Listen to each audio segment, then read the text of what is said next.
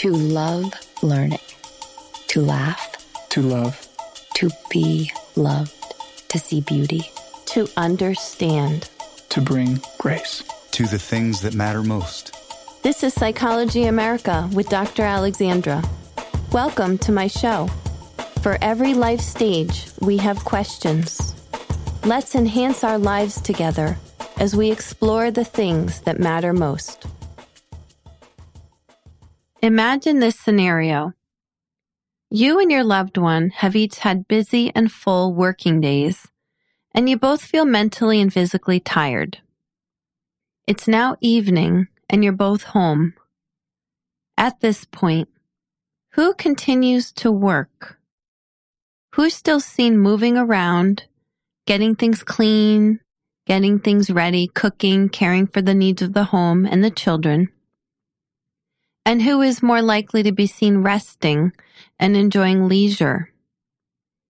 The time we spend working after working hours, which include those evening times and weekend hours, is referred to as the second shift, a term coined by author Arlie Hochschild.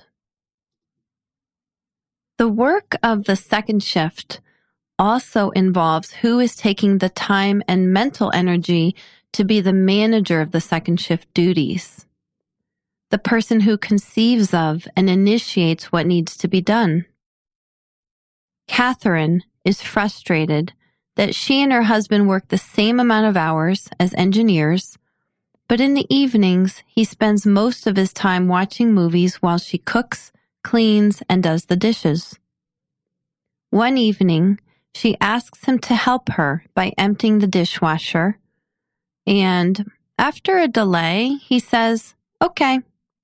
He gets up and he gets it done.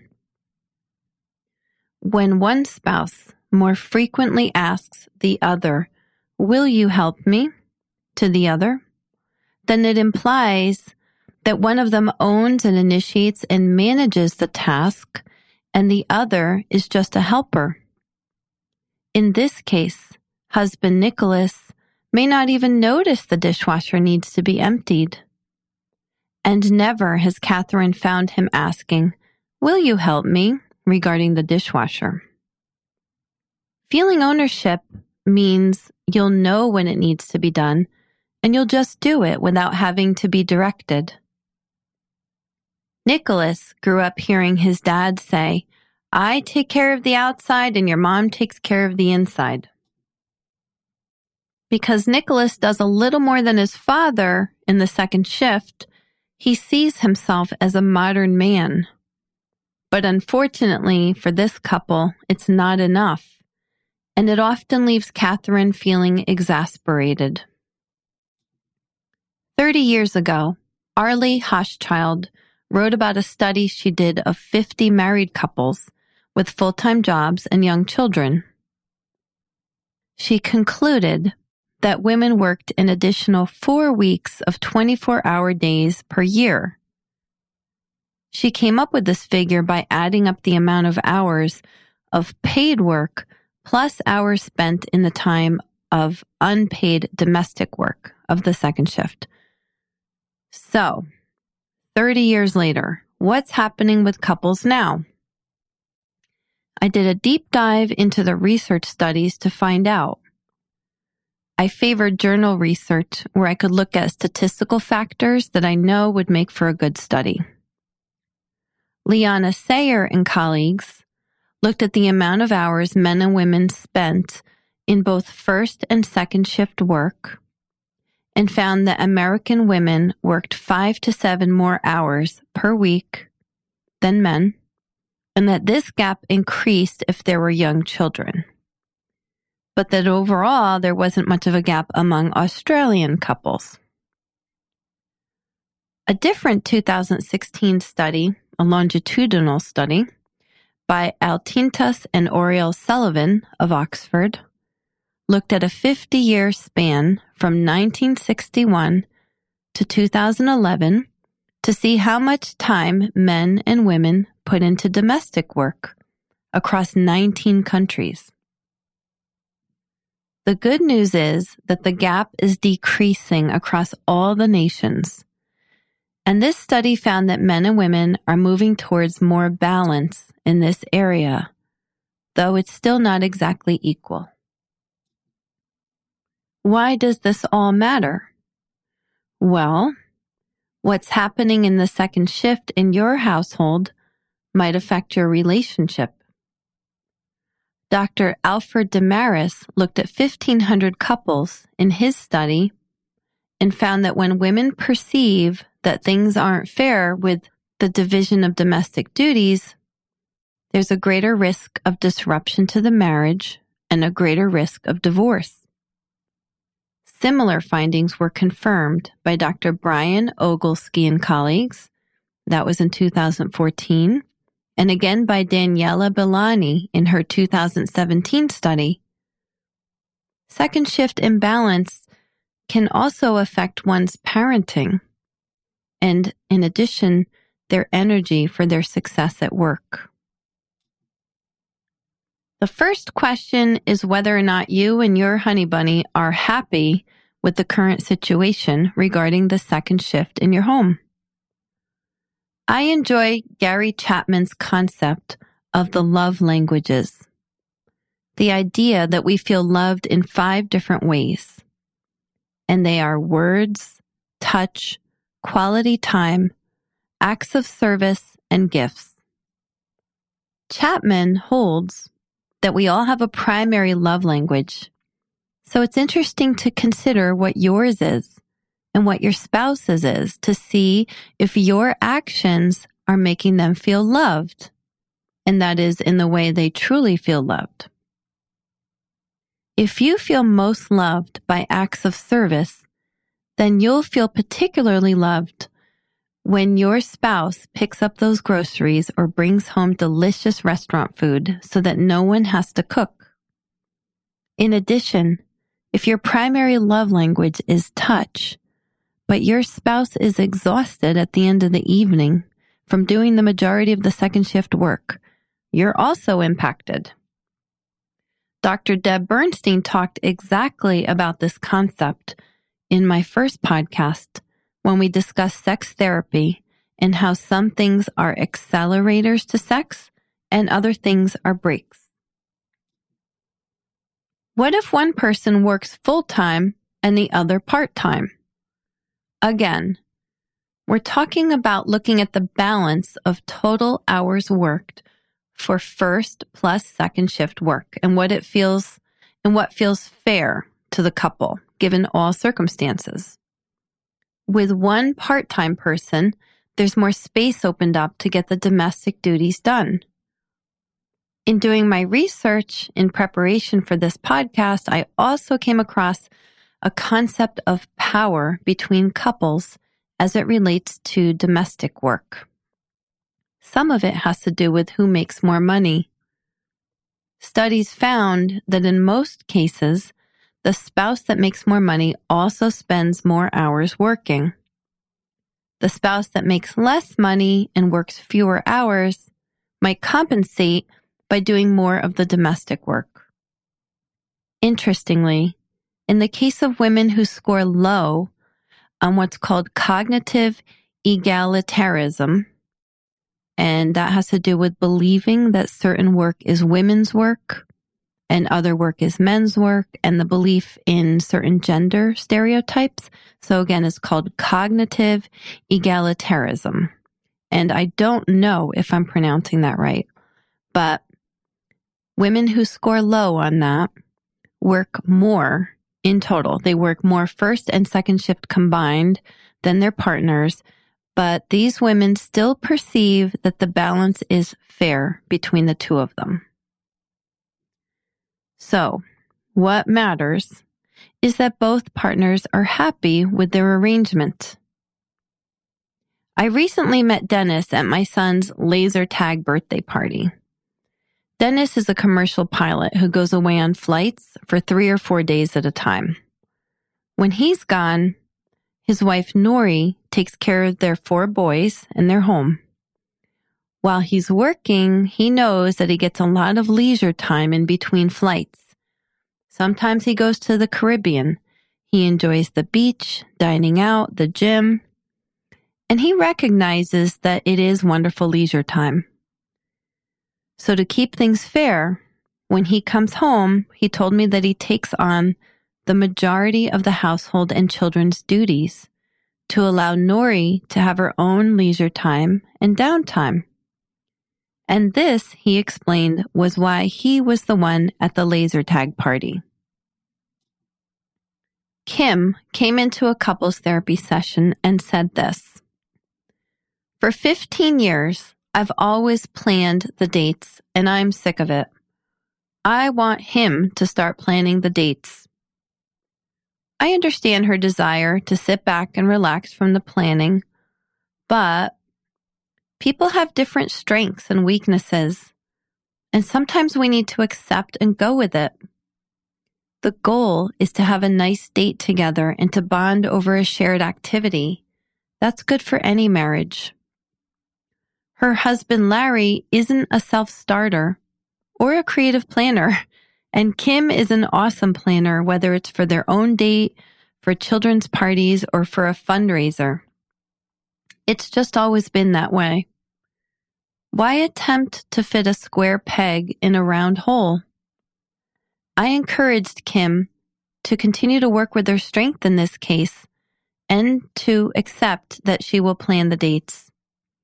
And as such, when it comes to second shift duties, what if one of you is excellent at managing the bills and the finances, and the other gets stressed out over it? I suggest you go with it rather than insisting on being 50-50 over every duty. Within reason, couples should work out what works well with their natural talents and then give 100% to taking care of the community, so to speak. Okay. So if one of you is unhappy with the way the second shift is going in your household, what next? Step 1 is a calm conversation. Maybe your partner isn't aware or has never really thought about it. Objectively consider who does daily and weekly duties to see what can be shifted. Daily duties might include feeding the animals, walking the dog, making the bed, emptying the trash, sorting the mail, putting away the clean dishes, cooking, cleaning, and more. There might be daily duties of caring for small children or elderly parents, depending on your life stage. And then there are the weekly duties like paying the bills, food shopping, putting it away, changing the sheets, cleaning the bathrooms, shoveling the snow for those in the cold, mowing the lawn, making sure the cars are okay, putting the trash out, cleaning the kitchen, and more. Once you as a couple have had the conversation about the second shift duties and you're both in agreement that it should change, I suggest starting with just one change. It's important to approach each other with soft eyes and take an attitude of loving humility as you try to make this change. People have enough trouble changing things that they clearly know is good for them and that might actually be pleasant, like adding exercise. In this case, trying to get someone to add a domestic duty might feel like a punishment. That's going to be harder. It works well to also ask your partner to take on that one thing that they're adding in completion so that they'll feel a sense of ownership from beginning to end. For example, Mike wishes his spouse would do more in the second shift, but instead, he most often finds her tapping on her phone and eating potato chips. After having that difficult conversation, she agrees that the one additional thing she'll add is to take out the garbages to the curb on Monday. Mike notices in the first week he's supposed to do it, that he's still managing the situation. because he's afraid she'll forget to do it or she won't do it right. So he reminds her, today's garbage day. He even goes around the house to gather the garbage from the bathrooms and the peripheral rooms to put it all together for her to simply then drag it out to the curb. Easy. She gets it done. Now, week 2, she proudly puts out the kitchen garbages to the curb on her own, but doesn't think to gather the garbages up from the bathrooms, etc. So it piles up. Here is a decision point. Should he say something? He's proud of her for getting some of it out on her own, and he doesn't want her to think that he's criticizing her. Should he just do it himself next time so that it's done right? This is where the humility part comes in, and his wife is the one that needs to take the feedback humbly and not get defensive. Be willing to go over every step of a new task and be patient with each other. In the best case, Mike's wife needs to take on this job in completion so that she owns it and the job is removed from Mike's mental and physical energy. It might take some negotiating about it, what the standards are, what each of their expectations are, but once the couple can achieve this small victory of getting one change in and getting it right, then it's the right time to add another, if there's another. If you're unhappy with what's happening in the second shift in your household, in your relationship, and your partner disagrees or they don't want to change, then what do you do? Well, if it's a real problem, consider couples counseling. But if couples counseling isn't an option or isn't viable, and you're on your own, then turn your attention to what you yourself can shift or change to make things better. There are times when we can only focus on what we can control within ourselves. Here are 8 ideas for this situation. 1. Consider if some of your second shift work can be hired out, like a cleaning person or someone who could help with the lawn. If you can afford it, then this is a no-brainer. Sometimes we have invisible rules about doing things ourselves, and those rules can be internal barriers that get in the way. And for those rules, you might not want to hire someone, but might be good to evaluate those and consider what your time is worth. 2. Explore if your workplace allows for and encourages flexible work arrangements, like flexible hours or telework. 3. For those of you who have young children, do you have social support, like a grandmother nearby that wouldn't mind helping with the children to free up some time? Or a friend with whom you can trade babysitting? 4. If you don't already, take 10 extra minutes to plan for the week ahead when it comes to meals to avoid duplication and wasted time. 5. Consider reading Marie Kondo's book, The Life-Changing Magic of Tidying Up, which beautifully teaches us that subtracting things can enhance the quality of our lives. 6. Again, if you have children, enlist them to do some of the chores. I believe it's important for children to learn to help the community of the household. It's not enough for them to take care of their own rooms. That's for themselves.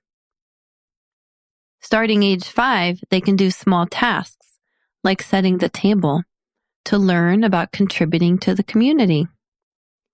At the age my children are now, 9, 11, 14, and 16, I'm currently assigning each of them the same exact chore daily for an entire month, and then I rotate it every month. So my 9-year-old boy, he vacuums the living room every day for February, and it'll change to sweeping the dining room daily in March. Keeping it the same chore every day for 4 weeks helps to keep them accountable, and the simplicity works well for me. And 7, take a step in self-care to gain energy. In podcast number 7, Commitment to Self-Care and Self-Care for Commitment, I talked about how energy is our greatest resource, because what good is free time if we have no energy within that free time? And likewise, we can get a lot done in an hour if we have good energy, as opposed to the same task taking 2 or 3 hours if we're doing it while exhausted. Reflect on the quality of your sleep, nutrition, exercise, and the amount of sunshine that you get to see where you can make an improvement. Consider if you're taking time for prayer, reflection, meditation, and being mutually nourished with loved ones. If you're worried about the time that things like exercise or meditation will take away, I assure you that the time lost will be equaled or exceeded by time gained due to more energy. Parkinson's law is a concept I learned from author and podcaster Tim Ferriss, who wrote The 4-Hour Workweek.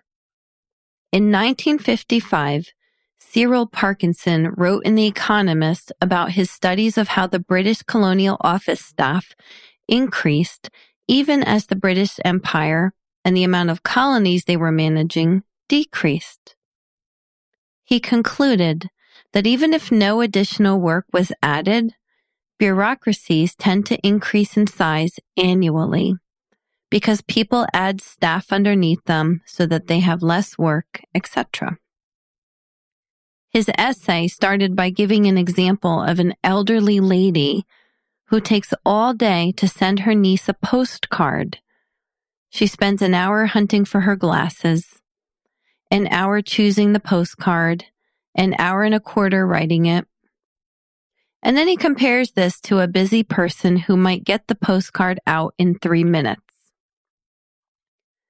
There was definitely ageism in this 1955 article, but Parkinson's law, in essence, is the concept that we complicate work and we can expand it to fit the amount of time that we have. A patient of mine, Rosalie, is an executive assistant in charge of organizing an annual planning retreat for managers in her company. She's been given great feedback that she's always done a wonderful job of getting ready for this event. But the process is really stressful to her. I asked her to see what happened if she did 80% of what she normally does in her preparation. At first, this idea was scary to her. She tried it. When faced with creating the name tags for each manager for this event, she made a decision to make them simple this year rather than elaborate, and that saved a little time. And she saved time here and there. And the night before the event was going to happen, she arrived home at 8 p.m. rather than 10 p.m. All the years before, it had been 10 p.m. In the end, Rosalie still received outstanding reviews for her event. This same concept can be applied to some of our domestic duties. We don't have to do them all to perfection. There's some things we can do to 80%, and it's not a bad trade-off for our sanity and self-care. The purpose of this podcast on the second shift is to assist couples in starting a thoughtful conversation about their sense of balance in this area. My hope is that it might serve to enhance well-being in individuals, couples, and families. Remember to make just one change at a time, and best wishes to you and yours. If you enjoyed this episode of Psychology America with Dr. Alexandra, show your support by leaving an awesome rating on iTunes. If you'd like to share your comments or ideas about this podcast, follow us on Facebook under Alexandra Miller. Lastly, Dr. Alexandra has written an inspiring children's book entitled There's Always Hope, a story about overcoming, which is beautifully illustrated by Brianna Giasulo. There's Always Hope, a story about overcoming, teaches children about finding joy and gratitude, even when things don't go exactly as planned, and can be found at psychologyamerica.com or amazon.com.